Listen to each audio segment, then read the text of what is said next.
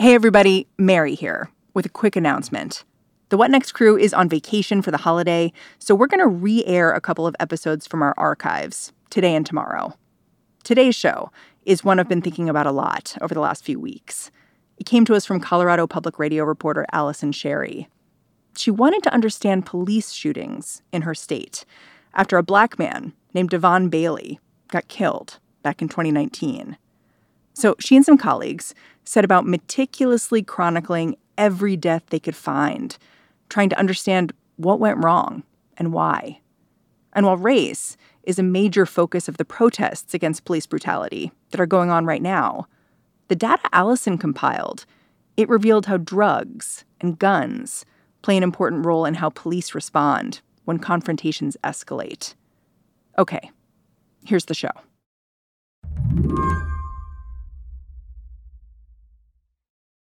Can you tell me again about the spreadsheet? Like, do you have it in front of you? Do you have a computer with you? I do. I do have it in front of me. Yeah. Can you pull it up? Yes. Allison Sherry is a reporter at Colorado Public Radio. It sounds like you've just been like living your life in this spreadsheet for six months. I have. I have. It's uh it's kind of weird, but it's cool. I'm proud of our work, so Allison is proud of the hours she spent working on this spreadsheet, despite the fact that the data inside it is grim. Each row represents a single person, and each person is the victim of an encounter with police that ended in gunfire. More than half of the people listed there died. One of the most recent people listed in this spreadsheet is 19 year old De'Von Bailey. He was killed just last year while running from the cops.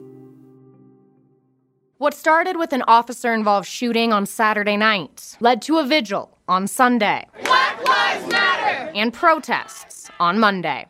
So the story started there with our executive editor asking, How often does this happen? How often does someone run and get shot by cops in the back? Justice for De'Von! Justice for De'Von! Justice for De'Von! When he died, De'Von's loved ones demanded answers by marching into police headquarters. They raised their fists at the officers they could see behind the glass and chanted at them.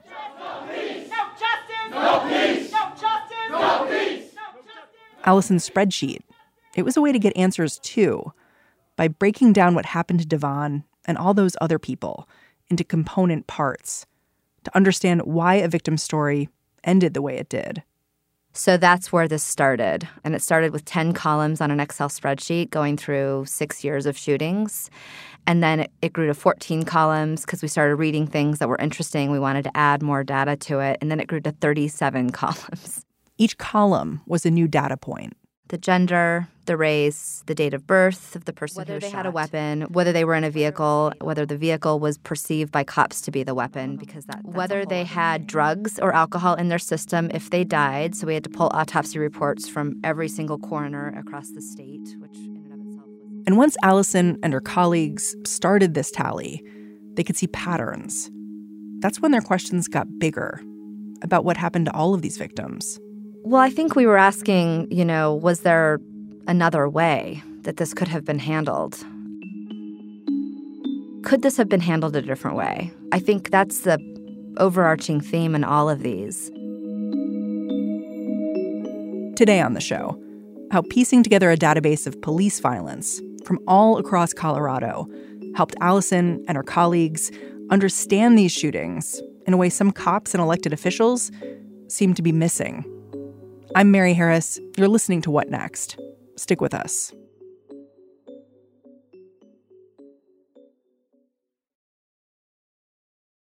This episode is brought to you by Discover.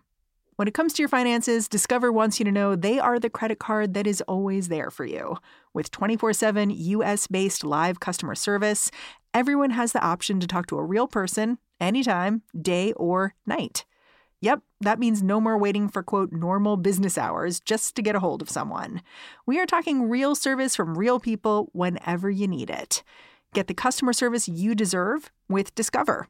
Limitations apply. See terms at discover.com/slash credit card. There ended up being more than 300 police shooting victims on that spreadsheet Allison made. 189 of those were fatal.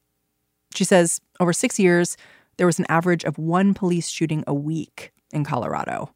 As part of your research, you made this map and you put Colorado and the rest of the states on it and, and look at mm-hmm. how common it is for there to be an officer involved shooting per 100,000 mm-hmm. people.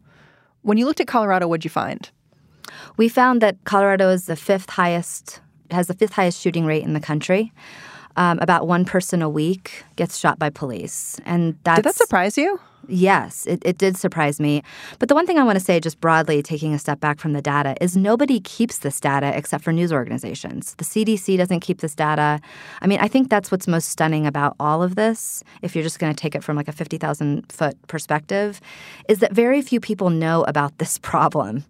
You'd think this would be a public health issue and there'd be some government agency trying to keep track of the stuff, but nobody does. We were able to compare us to other states because the Washington Post is attempting to keep this data on a national basis and they have a database. So we use their data to compare Colorado to other states. And now we have an exhaustive look at Colorado's data. But that's it. Once her data were sorted, two things stood out to Allison. Many shooting victims were armed or high on meth or both. And when Allison called around to try to figure out how other police departments dealt with this deadly combination of drugs and firepower, she was surprised that sometimes even law enforcement hadn't noticed these trends. Tulsa, Oklahoma has an extremely high officer involved shooting rate. Like four, I mean, I can't, I don't have it off the top of my head, but it's several times bigger than the national average. They, they shot like dozens of people, and it's a pretty small town. And I called the Tulsa district attorney and I'm saying, you know, you guys have a really high officer shooting rate and you make these decisions. Is there any trends you've seen? And I said, we've seen that there have been some. There's a lot of meth. When there's a lot of meth, there seems to be a higher number of officer shootings. Um, and he says, well, just hang on a second. And he pulls up his last five shootings that he'd done decision letters on. And he says, "Wow, four out of five of these are meth shootings. You never know. Like I didn't know that. I never connected that before. That's that's interesting." So it's like even the people whose job it is to to sort of watch over this and make decisions about this, you know, police chiefs, sheriffs, district attorneys, prosecutors, they don't know about this data, and it's it's because it's not easy to get. Yeah, it sounds fragmented. I mean, you brought up meth and guns as major factors in officer involved shootings when you broke down the data. And it's interesting mm-hmm. to me mm-hmm. because you got interested in, in, gathering all this information because of this case of a young black man who was killed by police while he was running away. Did you mm-hmm. find mm-hmm. someone like that is actually the typical victim in these officer involved shootings? No, I mean, I would say that the the most likely person who died in our database, if we were going to put like a composite person together of all these 309 people, would be a white man who was on meth and had an illegal gun and was in a stolen vehicle. Like that was probably that's probably a composite person.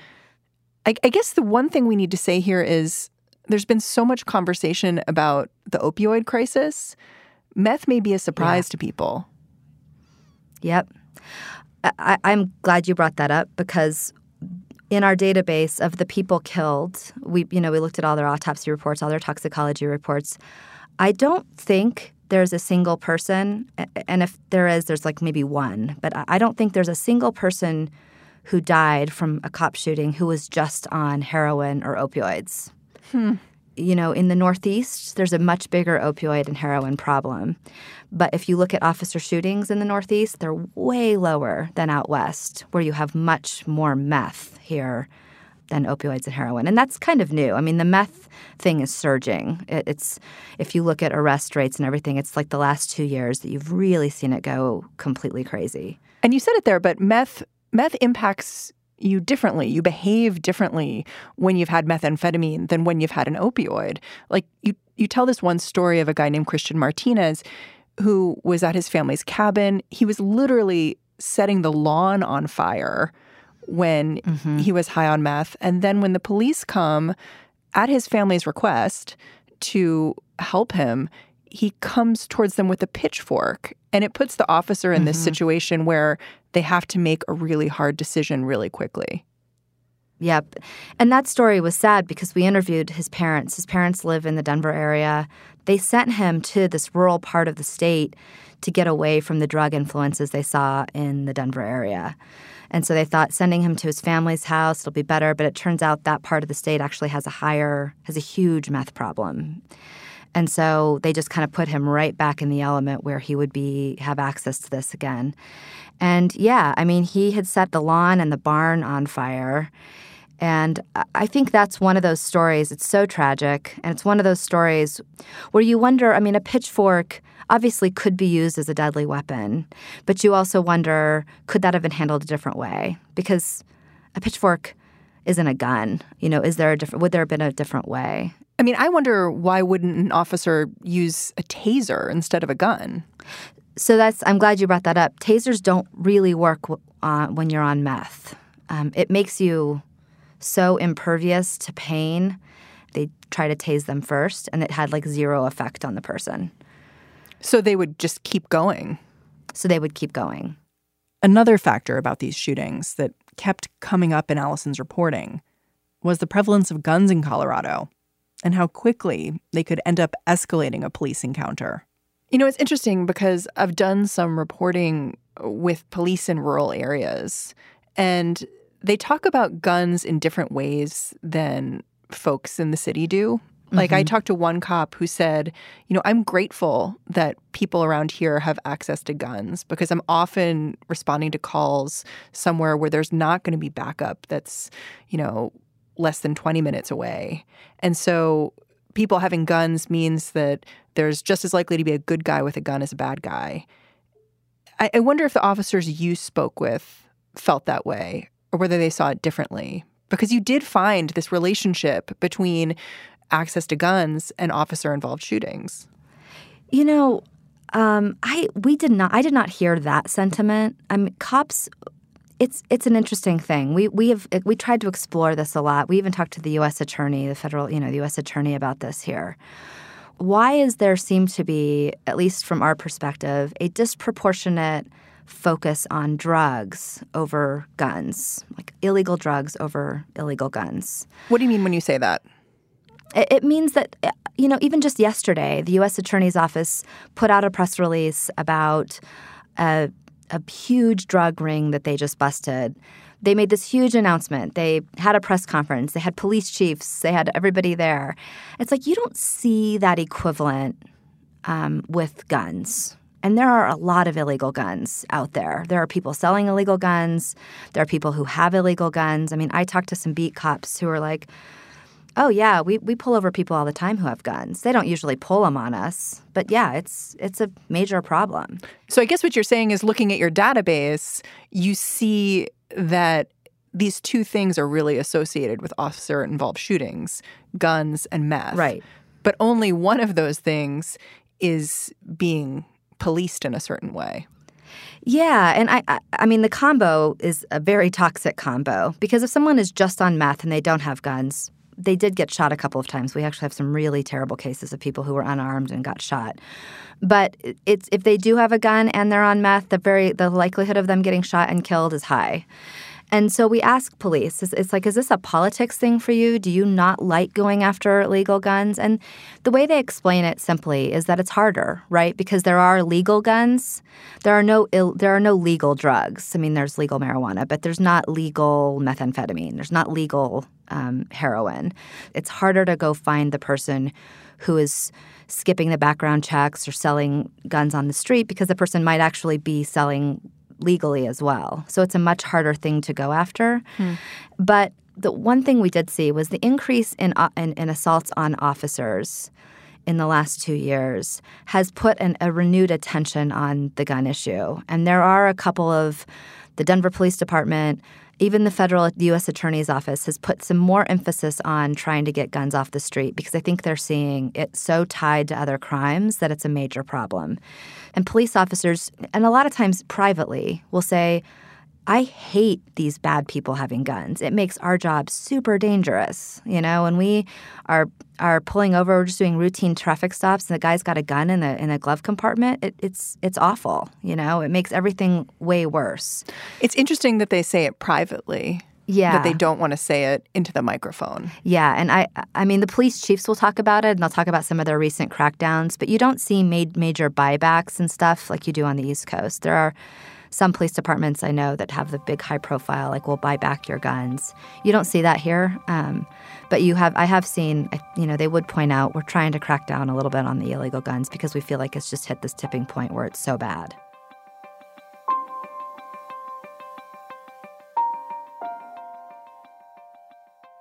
So, one of the things that makes your reporting so revelatory is that you got access to police officers who had been involved in shootings, and it's it's so rare to hear them speak from their own perspective about exactly what happened.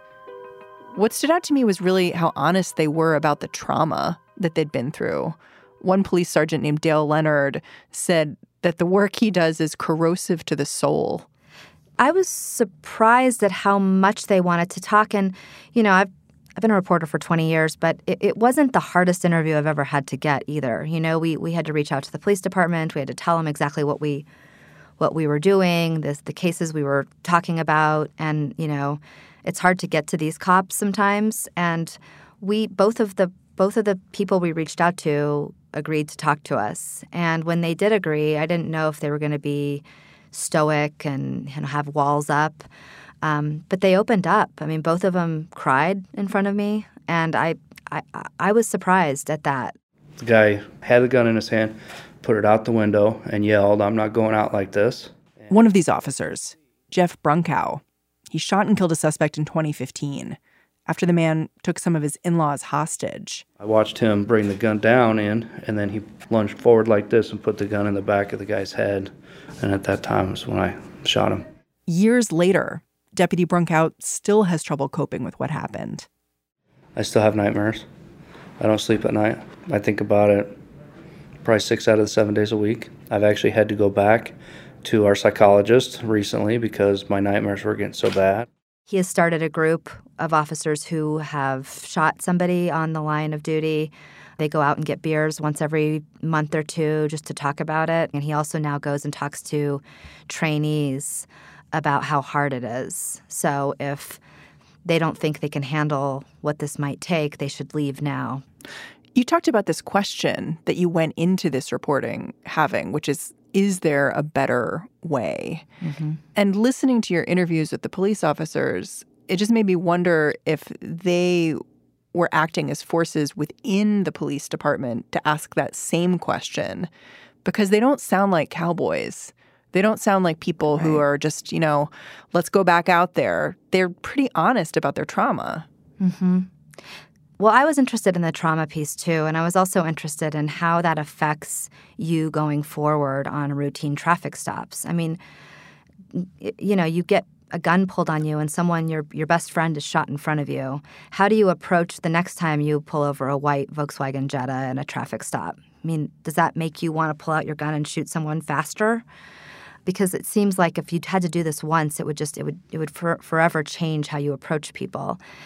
And they talked a lot about the time it takes to get over it because just, you know, you just can't be expected to go back and do your job in the most effective and safe way after you've been through something like that, especially like just a couple of days later.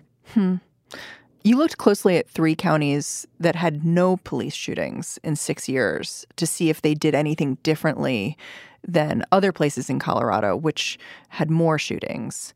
What did you find about what those places did differently? Were there noticeable differences? You know, there were. I mean, they do, they're small counties and they have small budgets, but one of these counties spends like $90,000 a year on hiring actors from Albuquerque to come up and act like they're on meth and act like they're suicidal and act like they're drunk or they're disorderly or whatever. And I think that real life actor training is super expensive. You know, it's way more expensive than just like watching a video or something, but it it seems to help a lot. But I think overall, the one thing that I would say is I think culture in a police department matters a lot. You know, there are other police departments in the metro area. We saw with like shooting rates that were like way higher than the state average. And it's like what what's going on there? You know, do they just have a culture where it's okay to just pull out your gun and excessive force is kind of the norm?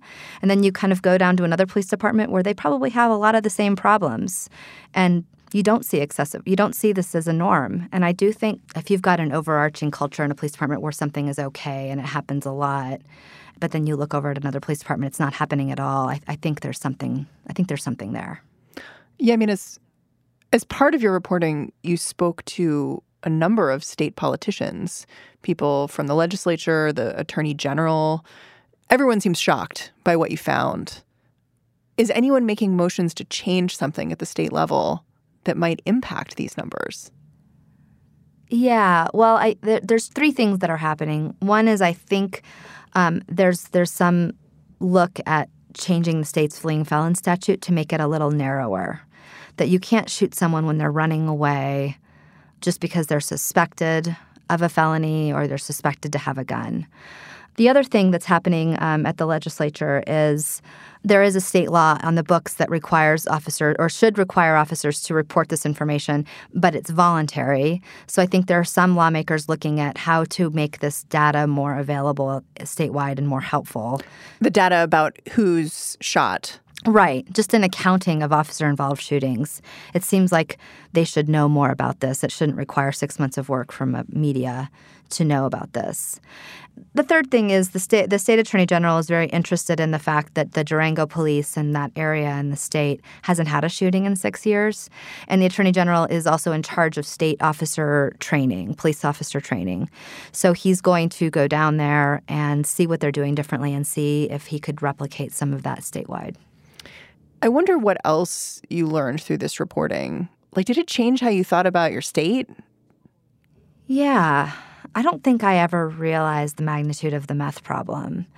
A lot of people don't know what to do about meth because it's not like heroin and opioids have some antidotes that can help um, with withdrawal withdrawal symptoms and that sort of thing. There's nothing that's like that quite with meth yet. I mean, according to a couple people we interviewed, there's they just aren't there yet in knowing on how to deal with this addiction. But you know what's interesting is all these names in our database of people who are shot. Um, you start running the names through you know, criminal background checks. I don't think this was anyone's first brush with law enforcement, right? And what you saw if you just found someone who was shot by a cop high on meth with a gun, stolen car. If you looked at their criminal background or their criminal record, it started in like 2016 with a possession charge. Then it went to possession with intent to distribute. And what you see is these stories of how addiction grips people who otherwise were good people, had productive lives, were mm, you know members of families who loved them, and all of that. You know, is this a big story about how we need better drug treatment? N- maybe, because so many of these stories you can see how they start and then how they end, and they start minor, and they end tragically. Allison Sherry, thank you so much for joining me. Thank you so much for talking to me about this. I really appreciate it. Allison Sherry is a reporter at Colorado Public Radio. You can find the series she worked on with her co reporter, Ben Markus, at CPR's website.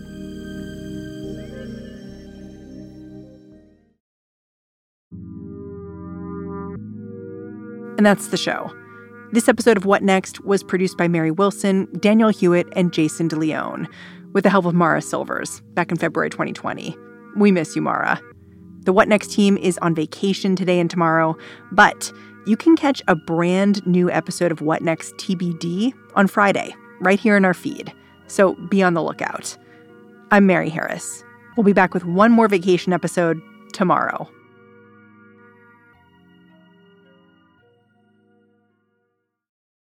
For the ones who work hard to ensure their crew can always go the extra mile and the ones who get in early so everyone can go home on time. There's Grainger, offering professional grade supplies backed by product experts so you can quickly and easily find what you need. Plus, you can count on access to a committed team ready to go the extra mile for you. Call, clickgrainger.com, or just stop by. Grainger, for the ones who get it done.